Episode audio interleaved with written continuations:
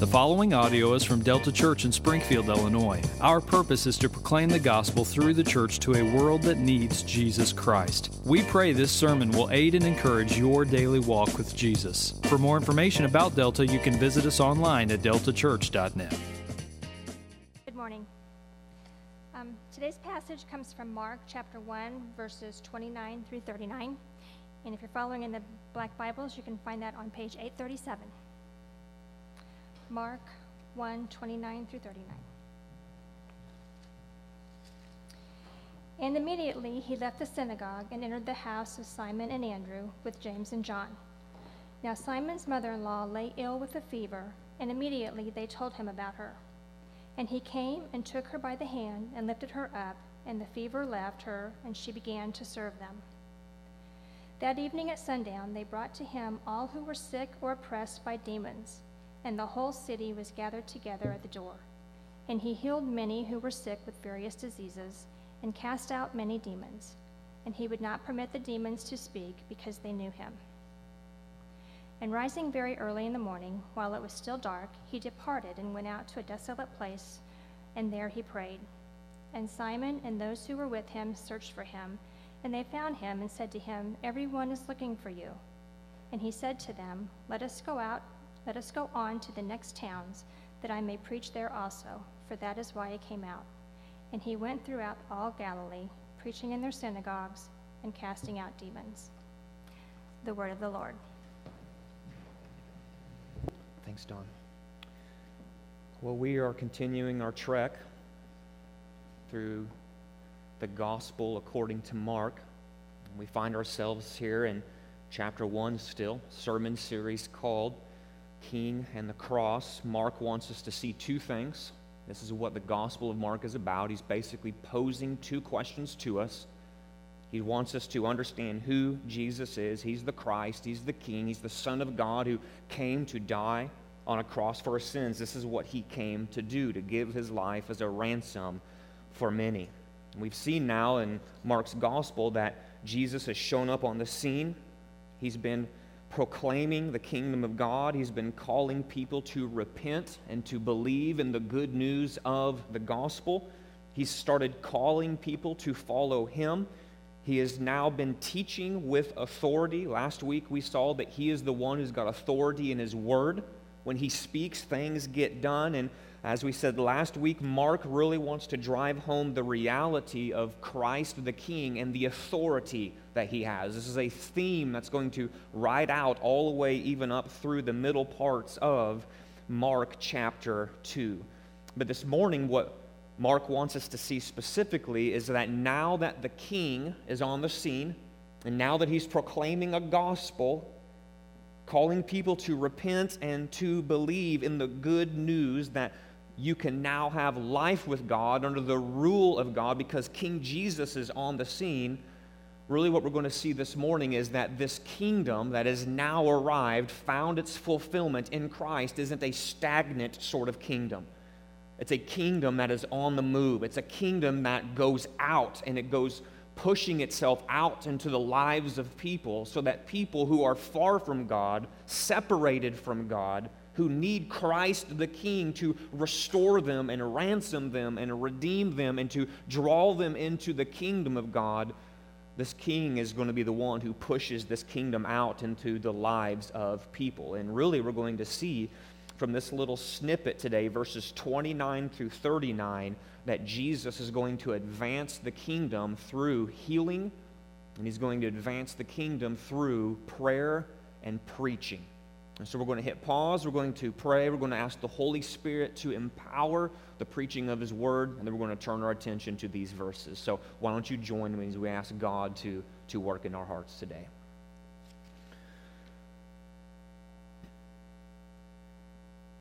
God, your Word is you speaking to us. And we thank you, Father, that you led our brother Mark by the Holy Spirit to relay truths concerning Christ to us. God, I'm asking that you would incline our hearts not to selfish gain, but incline our hearts to your word. that you would give us life in your word this morning, that you would open our eyes to behold wonderful things from your word. God, I pray that you would satisfy our hearts this morning as a result of hearing your word, and that you would unite our hearts, which are so prone to be fragmented and torn and, and distant that you would unite our heart this morning as a result of hearing your word. Because, God, when we go to your word, it points us to the word of life himself, Jesus Christ. So, Holy Spirit, I'm asking that you would put on a full blown demonstration of the power of God this morning as a result of hearing your words preached. We pray this in the powerful name of Jesus Christ. Amen. Well, if there was ever a man who made good use of his time, it would have to be CTU agent Jack Bauer. In the hit show 24, Jack Bauer would inevitably be the one man who could get more things done in a 24 hour period of time than most people are able to accomplish in a month. So when you watch that show from sunup to sundown, sundown to sunup, and everywhere in between, each season concentrated on a, a single 24 hour period in the life of Jack Bauer. And so, whether it was Bauer taking down bad guys, whether he was fighting terrorism, whenever you watched the show 24, what you were inevitably watching was basically a day in the life of Jack Bauer as he sought to advance the cause of CTU, the counterterrorism unit that he, that he was a part of. And whenever we turn our attention to these verses before us this morning, Mark chapter 1, verses 29 through 39, in essence, we get something very similar. Our brother Mark is giving us basically the New Testament version of the hit show 24. So, continuing from what we saw last week, when Jesus rolls into Capernaum and he goes into the synagogue, he's, he's showing up there on, on a Saturday morning, on the, on the Sabbath day. And he speaks with authority. There's authority and power in his word.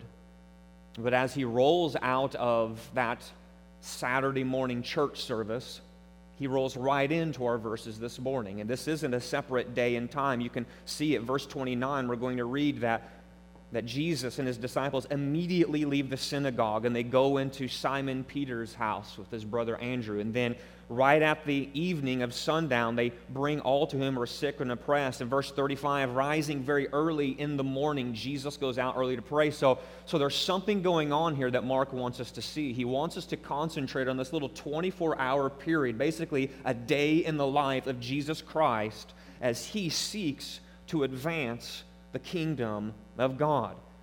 And so now that the time is fulfilled, Jesus is saying the kingdom of God is at hand with my arrival. It really begins to pose the question okay, if this really is good news, if the fact that Christ the King is on the scene, people can now be made right with God, how is this good news going to start to spread?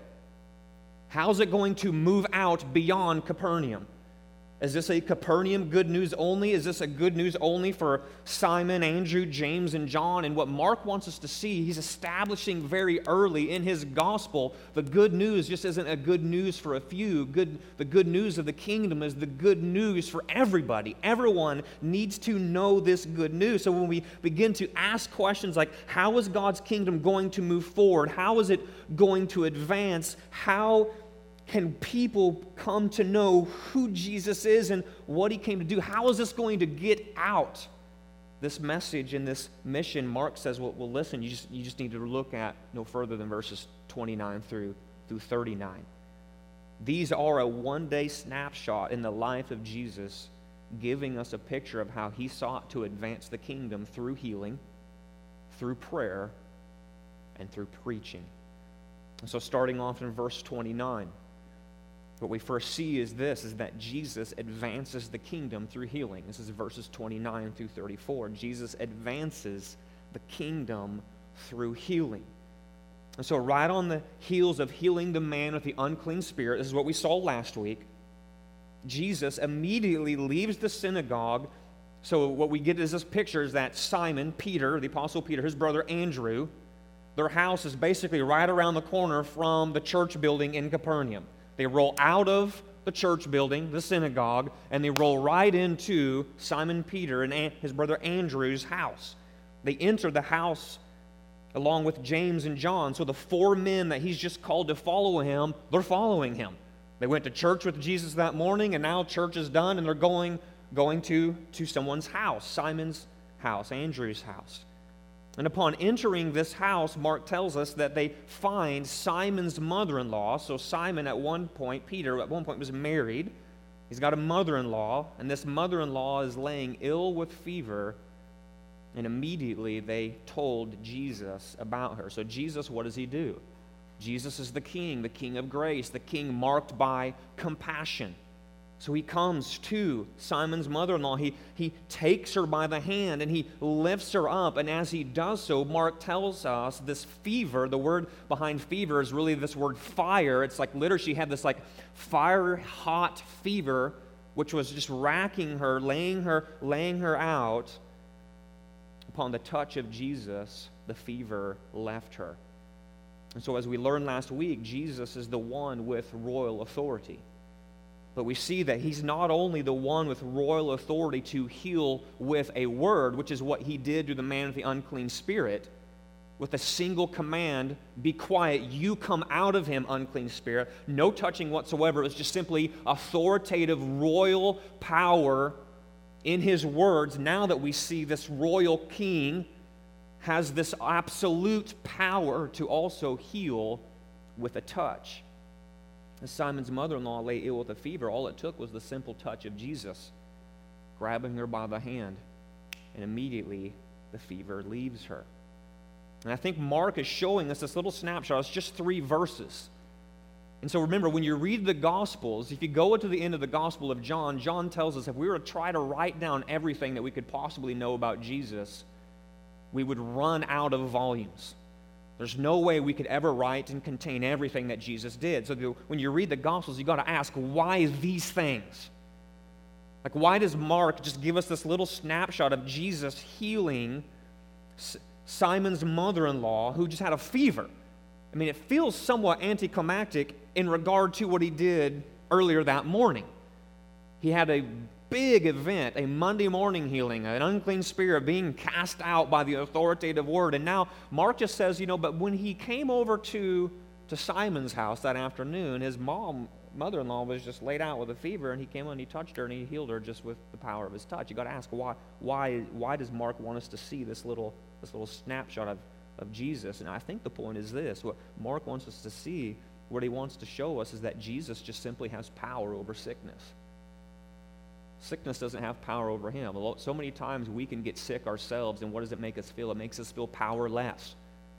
Like it's the thing with authority over me. But then Jesus shows up on the scene and he rolls into the house. Someone's laid out, racked out in pain, a fever that is just literally a burning, fiery hot fever. And Jesus just simply reaches down, grabs her with a touch, and lifts her up. And just through the authoritative power of his touch, the fever leaves her. Jesus is the one who has real power over sickness. Him healing Simon's mother in law shows us that Jesus is concerned with and king over the physical world, not just the spiritual world. This, this truth of his authority over things spiritual and physical is going to come to a culminating point next week when we look at Jesus cleansing the leper and then healing the one who was paralyzed, comes floating in through the roof. That's really going to be a huge point that Mark's going to major, but here he gives us a little, a little fore, foreshadow of what's to come. Jesus is the one who is concerned with things physical, and he is the king with authority over the physical world. Listen, when you uh, come to understand this idea of sickness, what we need to understand is this is that all sickness comes as the result of sin.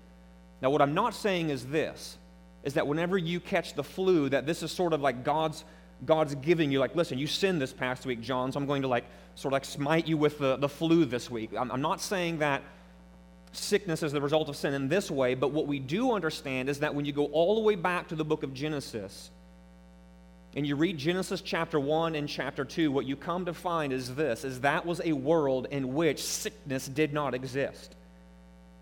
things going wrong with our bodies, things going wrong in this world, sickness, canker sores, common cold, cancer, those things came as a result of the effects of what took place in Genesis chapter 3. When Adam and Eve disobeyed God, when they sinned against him, choosing to believe Satan's lie over against God's truth, creation, and even we ourselves entered into the state of groaning. We moved to the place where things were no longer perfect, and we moved to a place where sin was corrupting and destroying things, destroying creation, corrupting even our bodies.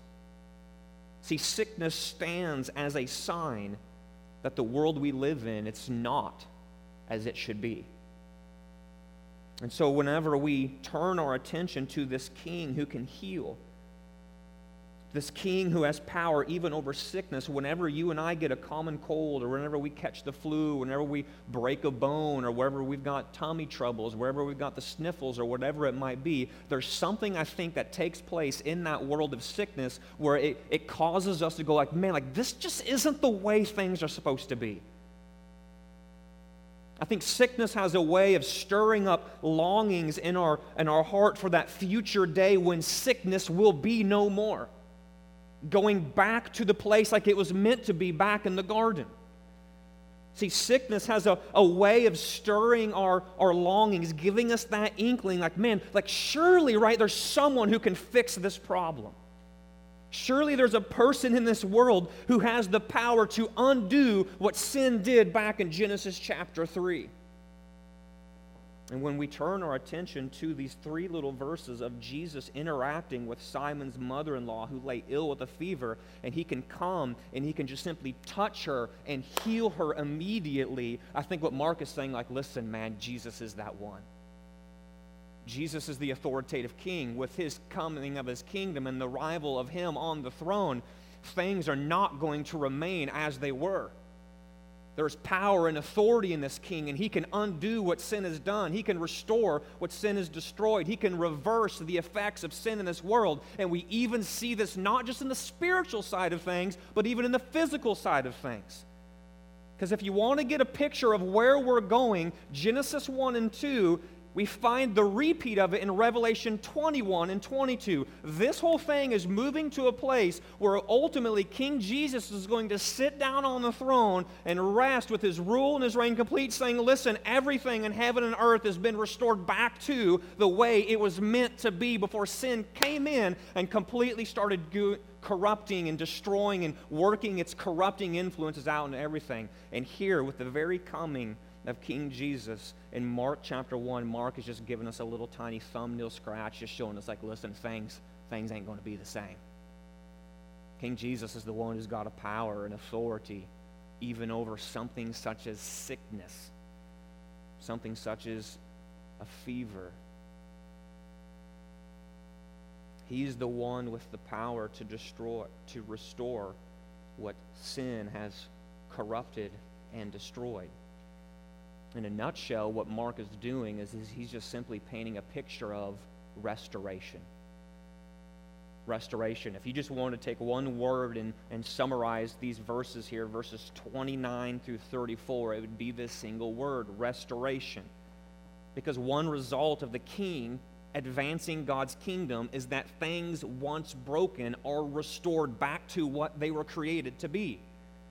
So, whether it's Jesus healing many who are sick with various diseases, or whether he's casting out demons, which is what he continues to do later that evening, people I think are stepping back and going, okay, like he's got authority to like to cast out demons with the word. He's got the ability to to heal somebody with a fever with the with a simple touch of his hand. I think that's what verses 32 through 34 about. It's like people are starting to catch on to this. Like this guy is for real.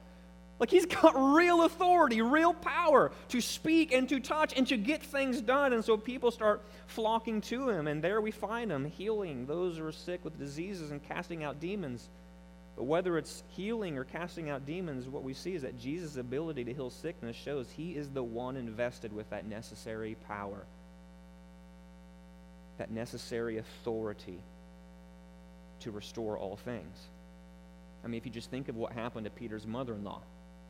She was sick. She was debilitated.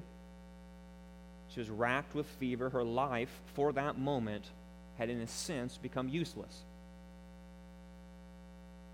But what Jesus did was to restore her to what she was meant to be a whole and a healthy woman.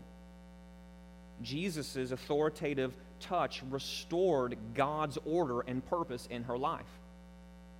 So I think what we're meant to do is step back and look at that event and go, here is somebody who was temporarily laid out with something that had power over them.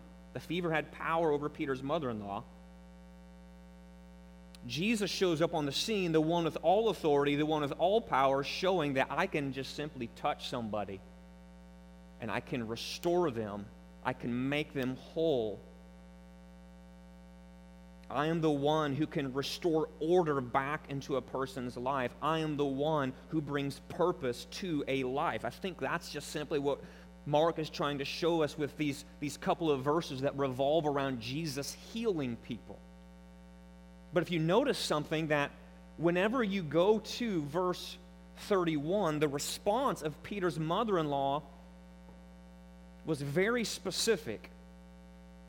Verse 31 And he came and took her by the hand. He lifted her up. The fever left her. And notice Peter's mother mother in law's response there. And she began to serve them, is what was Mark tells us. So once restored by Jesus, notice that she immediately gives herself in full service to the king. It wasn't, you restored me, thanks, you can leave now. It wasn't, you restored me, I really wish you would leave, I've got better things to do. Thanks for restoring me, now I can get, along, get on with me being at the center of my life. It's, thank you for restoring me, what can I do to serve you now? And the link is immediate. It's not you restored me. Uh, give me about a year to just sort of like go and explore myself so I can figure some things out, and maybe I'll get back to you, Jesus, if I'm really thankful after a year. The link is immediate restoration, full and complete, immediate service and full devotion given over to the king. See, when someone has a life changing interaction with the King of Kings, the only proper response is to follow King Jesus with full and complete devotion. That is the proper response to the healing touch of the king. And in this way, Peter's mother in law illustrates what it looks like to be an ambassador for the king.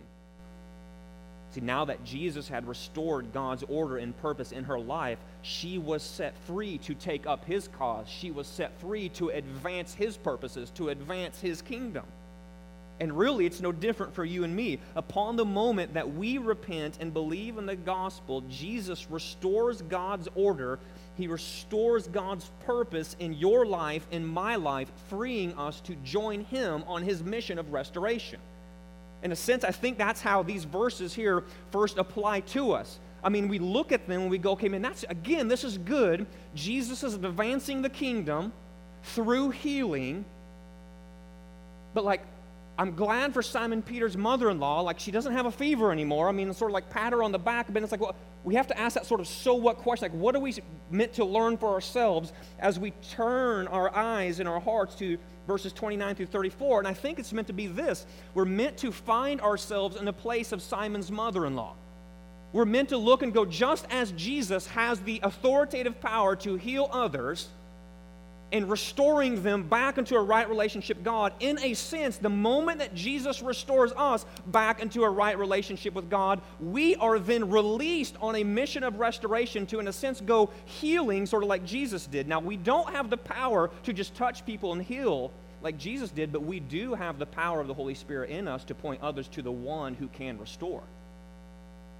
See, you know people who are sick with sin in life People are sick with sin in your workplaces, in your neighborhoods.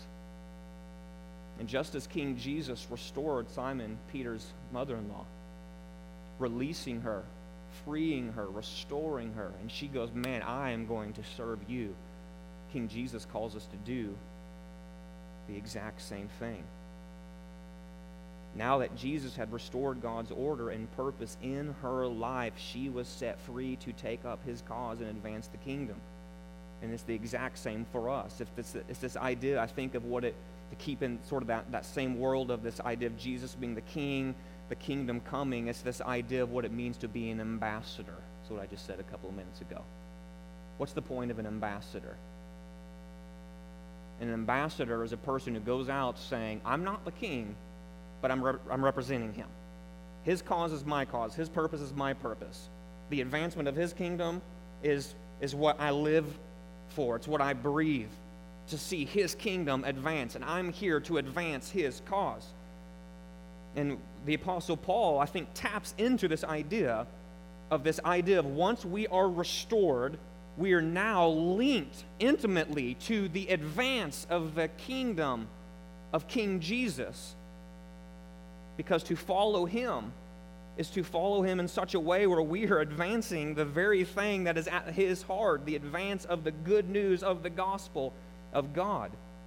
And so when you go to a, a text like 2 Corinthians chapter 5, verses 17 through 20, the Apostle Paul is writing very similar words to the, the idea we see here in Mark chapter 1. He says, If anyone is in Christ, he is a new creation. The old is passed away. Behold, the new is come. That's that idea of restoration. If anyone is in Christ, he's a new creation. You once were not a new creation. You were a sin filled, corrupted, and destroyed piece of creation. Then King Jesus came, and with a touch, he healed you of your sin sickness. And now you're a new creation. The old has passed away. That's not who you, who you were. There was an old before Jesus, John, and there's a now alive in Christ, John. I am a new creation. The old has passed away. Behold, the new has come. The good news of the gospel restores us. Paul continues by saying, All this is from God, who through Christ reconciled us to himself, in turn, giving us the ministry of reconciliation. That is, in Christ, God was reconciling the world to himself, not counting their trespasses, trespasses against them, and entrusting to us the message of reconciliation. Here it is. Therefore, we are ambassadors for Christ, God making his appeal through us. Paul's using the word reconcile, but that word reconcile is the same idea of being restored. So, what we now have is Jesus restoring us, making us new creations all this is admittedly from God, who through Christ reconciled, restored us to himself. So now sinners are being made right with God. They're restored back into a relationship with him. And in turn, what God does is then He gives us the ministry of reconciliation. That is, Paul says, in Christ, God was reconciling the world to Himself, not counting their trespasses against them. How was He doing that? By entrusting us with the message of reconciliation. So if you're standing here this morning, sitting here this morning, going, King Jesus has healed me of my sin sickness, then what you need to know is that you're an ambassador for Christ. In a sense, you've got this power to be able to go and heal others, not a power that's invested in you, but because of the power of Christ in you to be able to go, listen, friend, like there's some sickness in your life. I can't heal you with a touch, but I can point to the one who can heal you with a touch. I can't speak an authoritative word into you, but I can point you to the word of life who has the power to be able to completely heal you of the sin disease that has corrupted and destroyed your heart. To have been touched by Christ, to have been restored by Christ, means that we are now released given the ministry of reconciliation, where the king's mission of restoration becomes our mission as one who has been restored. This is one way that you and I are able to advance God's kingdom. So, Mark shows us that Jesus advances the kingdom through healing, but he also shows us that King Jesus advances the kingdom through prayer and preaching. Jesus advances the kingdom through prayer and preaching, 35 through verse 39. So it's a Sabbath day is over now. The day of the week is Sunday, Sunday morning. After a day of teaching, healing a man with an unclean spirit, healing Peter's mother in law, then verse 34, healing many who were sick with various diseases and casting out many demons, you would sort of expect that the next morning King Jesus would be taking a snooze. That's a big, that's a big day. That's a hefty load. But what's King Jesus doing on the next day? That was pre dawn hours of the following morning. He's rising very early in the morning while it was still dark. He departed and he went out to a desolate place, and there he prayed. Simon and his cronies, a little miffed. Jesus isn't doing what, what they want him to do. And so they go searching for him. They found him, and with an air of disgust in their voice, Bro, everyone's looking for you. Like, what are you doing out here? To which Jesus replies, uh, We need to get on to the next town. I need to go and preach there also. This is why I came out. And then Jesus went throughout all Galilee preaching in the synagogues and casting out demons. So, in the pre dawn hours of the following day, we glimpsed the strategy of the king. We glimpsed the strategy of the king. Prayer and preaching is the power behind God's advancing kingdom. See, the people in Capernaum were grabbing the wrong end of the stick, weren't they? Jesus healing, Jesus, Jesus doing miracles, authority with the word, authority with the touch. He's looking at people, and they're like, listen, this is the big deal. I mean, if you just think about this, right? Simon, Andrew, James, and John. They're here with Jesus right now. A couple weeks ago, we said they cashed in everything. Remember, they had a lucrative fishing business. They were making money. They had employees. For that kind of business to exist in their, in their families in that day was a big deal. Jesus just shows up on the scene, and Mark says, Jesus looks at him and says, Follow me. I want you to forsake everyone and everything and follow me. And the idea of Mark's text is like that next morning, like there they are, they're in the synagogue, and then all of a sudden, like Jesus is with an authoritative word cleansing an unclean spirit out of a man. Then they're rolling in, like church is over. It's like, man, let's go get some food. We go in the house. It's like, oh, mom hasn't fixed any food. Like, this is a problem. Jesus heals with a touch. And then that night, people were banging on the door and rolling in. So, like in a 24-hour period of time, you can sort of guess that these disciples are going, like, "Man, we just made a really sweet decision, did we not?" Like, like it was sort of iffy. Like he told us to follow him. We're like, oh, I don't know, should we do it? Should we not do it? But man, like within the first 24 hours, we see Jesus rocking pure, raw, absolute royal authority. Day two, let's do it. Rinse and repeat and they wake up in the morning and they're like, Where, where's the guy? Like, time's ticking. Time's a wasting. We got a crowd. We need to get things going. Like, Jesus, we don't have time for prayer. We need to do more healings. After all, isn't this how the kingdom is going to advance? And sort of with an air of rebuke in his voice, Peter and his cronies show up. They're like, Listen, uh, everyone's looking for you, sir. Get back into Capernaum. We don't have time for you to be doing these sorts of things.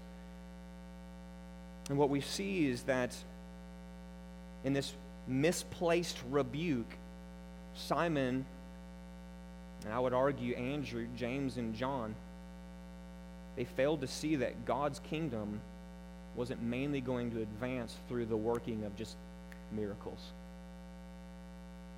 the kingdom of God is going to advance here on earth through prayer. Prayer. The one thing that feels so intangible, the one thing that feels so ineffective. Michael Bates, tell me to go do something, and I'll feel like I'm being effective for the kingdom. Michael Bates, you come and tell me that I just need to spend half hour in prayer on my knees, begging the Lord of heaven and earth to change sin-hardened hearts the enemy's going to whisper in my ear, bro, you could have spent that 30 minutes a lot better, couldn't you? See, we have a problem whenever you and I walk into a place and we begin to assume that doing things for Christ is more effective than just spending an hour in prayer with Christ. But if we are going to ever be a church, if we're ever going to be a community group, if we're ever going to be a people who sees a true, pure, genuine move of God, whether it's at Illinois State University, whether it's at UIS,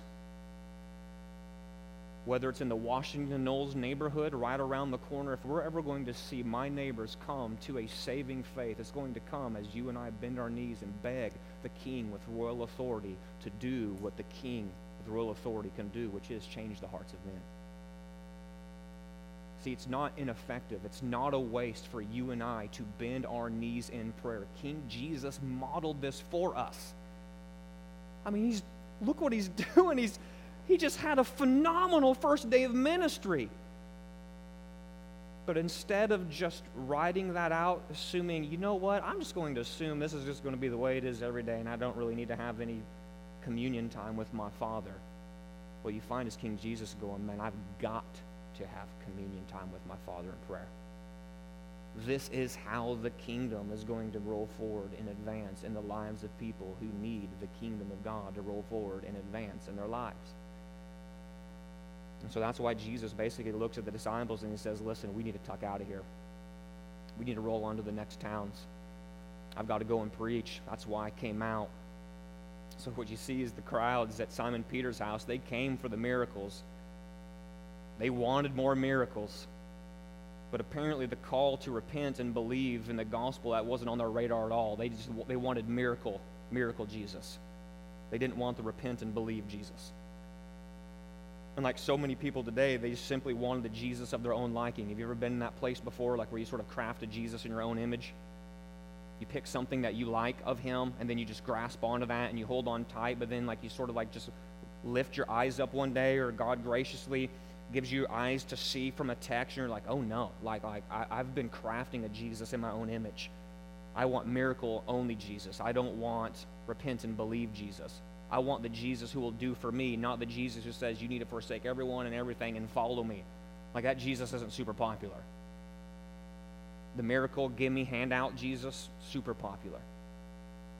And Jesus, who knows what's in the hearts of men, knows something about the hearts of the people in Capernaum. They're looking at him going, We don't want repent and believe. We want the miracles. Give it to us. And Jesus says, We got to roll. We've got to roll. We need to move on to the next town. I need to go and preach. I need to go call others to repent and believe in the gospel. The people of Capernaum, they just simply failed to understand that Jesus came to give his life as a ransom for me, many. Jesus is on mission. He knows that I've got to preach, I need to proclaim. There's people who are literally dying and going to hell because they don't know the good news of God that you can have life with Him, you can be restored by Him. And people need to know. And it's in this way that we too, like Jesus, can advance the kingdom through prayer and preaching. We just talked about prayer a couple of minutes ago. See, it's not that we just go, man, Jesus, I'm so glad you spent time in prayer. I really hope that that was really effective for you. We're not meant to look at this and go, good for him, not really a big deal for me. We're meant to go, no, because we are ambassadors now linked to the king. We also are called to bend our knee in prayer and come to the Father and say, God, we need you to do a work in the lives of people. And that's how Christ's kingdom can advance in your neighborhood, in your place of work, in your family, to your children, to your parents who may not know Jesus. We get so easily frustrated in those moments, but the question is are you being an ambassador who is praying like the king? Saying, man, I don't know much, but I've got to give 30 minutes over to praying for my friend who doesn't know Jesus. Man, I'll be honest with you, I don't often live this way. I don't. Give me a checklist, I'll knock it out. Tell me to pause and pray for 30 minutes. I feel so ineffectual ineffective. But now we have King Jesus saying, I've got to go, go and preach. It's the same thing for us. Ambassadors are those who proclaim. I'm not saying you need to bust out a pulpit and write a sermon manuscript and roll into work tomorrow morning, Monday. Everybody, turn to Mark chapter 1. I'm not saying you got to do that. But there is a way that you can proclaim the gospel of Jesus Christ by being a blessing to others by taking those opportunities that God gives. When your coworker is talking about the brokenness in his life and he's got no clue because it's just purely related to the brokenness of sin, you can open your mouth go, Brother, can I share something with you? God's design in your life, it, it ain't there because sin has broken it and destroyed it, but there's an antidote to the brokenness of sin, and it's called the good news of Jesus Christ. It's called the gospel. That was just me using the three circle stuff that we talked about a couple months ago. And it's simple conversations like that those, those small moments of gospel proclamation over a long period of time where you just faithfully step into those moments that God one day awakens a person a year down the road, six months down the road, all of a sudden that friend goes, like, what, what has just changed? Like something's not different. Like I'm seeing Jesus differently. We've got testimonies of people in our church. That is their testimony. You go and you talk to someone like Darren, you go to talk to someone like Chris, you go and you, you talk to someone like Angela. That, that's part of their testimonies. Like someone just came up to me and said, Man, can I share something about Jesus with you? Okay. And that journey led to the place where all of a sudden they're now here confessing Christ. They're confessing to be those people who have been touched and restored by the King. So here's how we're going to end this morning. We're just going to end on a note of prayer. If you're a believer here this morning, if you can look at this and go like, man, yeah, like, like King Jesus, he's, he's touched me. He's saved me. Like I'm different. He has healed my sin-sick heart. With his raw, authoritative, absolute royal power, he has saved me. Our prayer is going to be simple this morning. We're just going to pray and ask God to empower us to see people with compassion like Jesus saw people with compassion, that we would go out on that, that healing, restorative mission, looking for places where we can go and say, I know the King. Can I tell you about them? So that we can pray for those people and then proclaim like Christ proclaimed.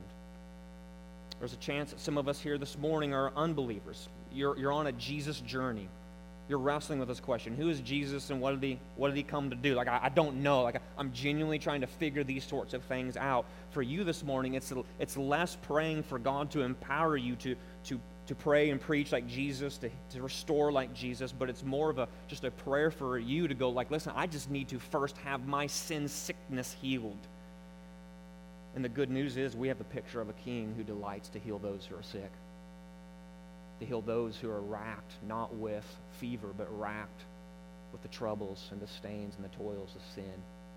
King Jesus can speak a word, King Jesus can touch, and he can Im- heal you immediately today. And so your, your response this morning is less praying for, God, help me to live like you, and it's just praying, God, heal me by the power and the authority of the King. So, somewhere this morning, my assumption is you fall in these two categories, and I'm going to ask you just to pray appropriately. I'm going to pray out loud. I'm asking you not just to sit there, but to just join me in prayer as we pray in light of what we just heard. God, you are the King with royal authority. God, I love it. God, I love that Christ is the one with royal authority. When he speaks, things happen.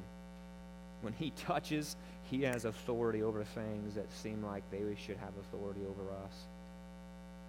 God, my prayer is that you would do a great work in the lives of those of us who have been healed of our sin sickness. That God, that you would empower us to leave here this morning as those who have been healed, as those who've been restored, that we would go out in turn on a, on a restoration mission as ambassadors for King Jesus, simply living lives of prayer and proclamation, pointing people to the power of the gospel found in Jesus Christ. God, would you awaken us, give us eyes to see these things?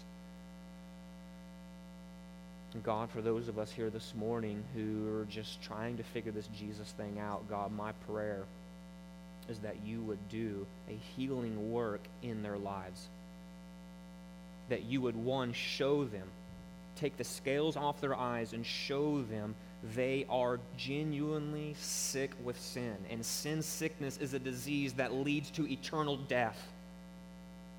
And they need to be healed of this sin sickness so that they can be restored back to a relationship with God the Father. God, I pray that right now that you would just help them to see the power of Christ and his authority, his ability, the right that belongs to him as the king to be able to even heal them now in this moment of their sin sickness. God, restore hearts this morning. Restore hearts even now. Reconcile people to yourself. We pray all of these things in the powerful and mighty name of Jesus Christ, our King.